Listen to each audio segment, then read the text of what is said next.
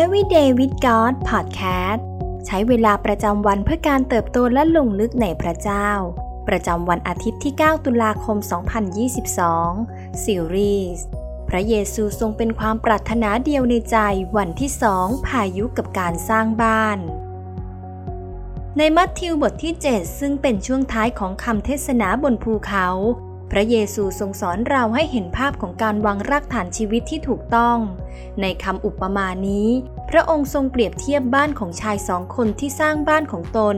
ด้วยวิธีการที่แตกต่างกันอย่างสิ้นเชิง ชายคนแรกลงทุนออกแรงขุดดินลึกเพื่อวางรากฐานของบ้านไว้บนศิลา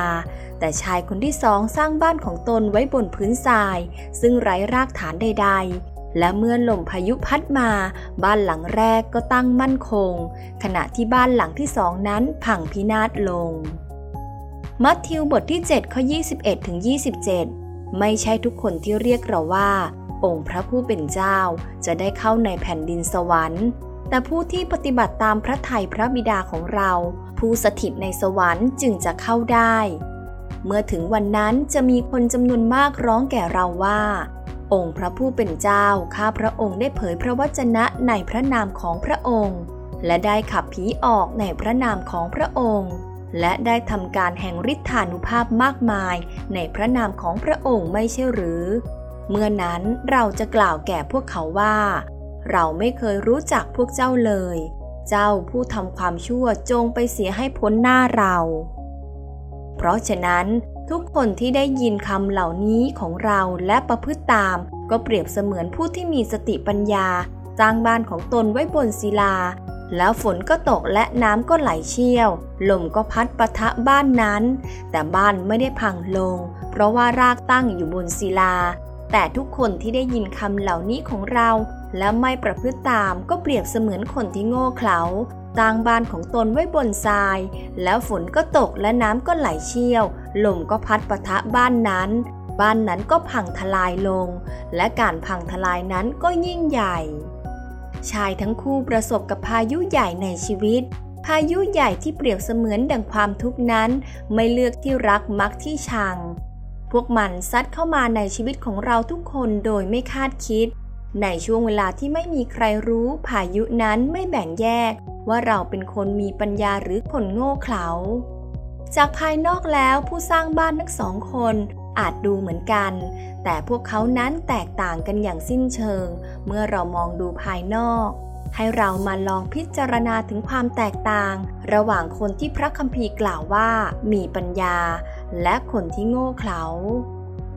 ลักษณะชีวิต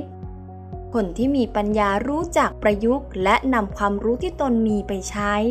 ขณะที่คนโง่กลับปฏิเสธความรู้ที่ก่อให้เกิดประโยชน์สูงสุดแก่ตนเอง สิทธิอำนาจ คนมีปัญญาเห็นคุณค่าในพระคำของพระเยซู และยอมรับในสิทธิอำนาจของพระองค์ ขณะที่คนโง่ แม้ได้ยินแต่กลับไม่สนใจคำแนะนำของพระเยซู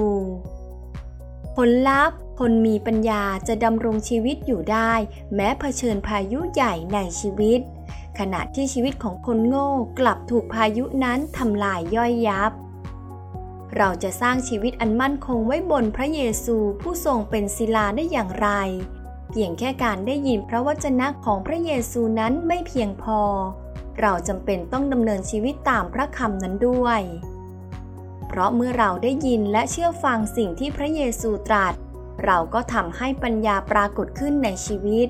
พระองค์เท่านั้นที่คริสเตียนทุกคนจะพบความปรารถนาเดียวในชีวิตของเขาได้ยอห์นบทที่ 8 ข้อ 31ถึง32 พระเยซูจึงตรัสกับพวกยิวที่วางใจในพระองค์ว่า ถ้าพวกท่านยึดมั่นในคำสอนของเรา ท่านก็จะเป็นสาวกของเราอย่างแท้จริง และพวกท่านจะรู้จักสัจจะและสัจจะจะทำให้ท่านเป็นไทย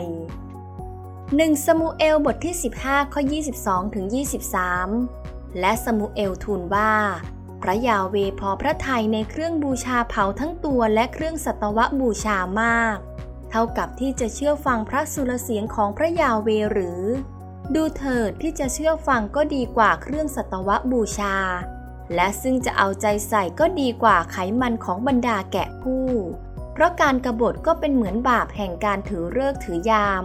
และความดื้อดึงก็เหมือนบาปชั่ว และการไหว้รูปเคารพ เพราะเหตุที่ท่านทอดทิ้งพระวจนะของพระยาเว พระองค์จึงทรงถอดท่านออกจากตำแหน่งกษัตริย์ สิ่งที่ต้องใคร่ครวญในวันนี้ มีสิ่งใดที่เราต้องเปลี่ยนแปลงในวันนี้ พื่อทำให้ฐานรากในชีวิตของเรามั่นคง เหมือนดั่งคนมีปัญญาที่สร้างบ้านของตนไว้บนศิลา ให้เราอธิษฐานด้วยกันค่ะ พระเจ้าที่รัก เราขอบคุณพระองค์ที่ทรงเป็นรากฐานอันมั่นคงในชีวิต เราขอบคุณที่ไม่ว่าพายุใหญ่จะรุนแรงแค่ไหน เรายังยืนหยัดอยู่ได้ในพระองค์ ขอทรงช่วยเราให้ได้เรียนแบบคนมีปัญญา ในคำอุปมาของพระองค์ ให้เราเลือกที่จะเชื่อฟังและดำเนินชีวิตตามพระวจนะของพระองค์ ขออย่าให้เราเป็นเพียงผู้ที่ฟังพระคำแล้วรู้สึกดี แต่ขอให้พระคำเป็นจริงในชีวิตของเราด้วย เราอธิษฐานในพระนามพระเยซูเอเมน ขอพระเจ้าอวยพรพี่น้องทุกท่านนะคะ